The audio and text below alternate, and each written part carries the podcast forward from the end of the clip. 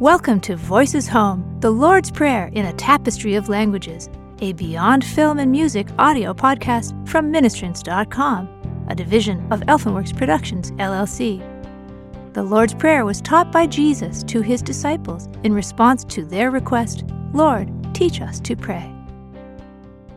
This episode features a Lingala language version of the Lord's Prayer. Lingala is a language spoken in Africa. Tata na biso ya likolo nkombo na yo ezala na lokumu.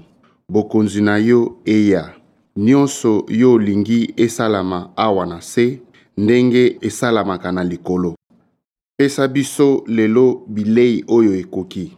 Limbisa biso mabe tosali yo. Lokola biso mpe tolimbisi mabe basali biso. Kotika monguna ameka biso te.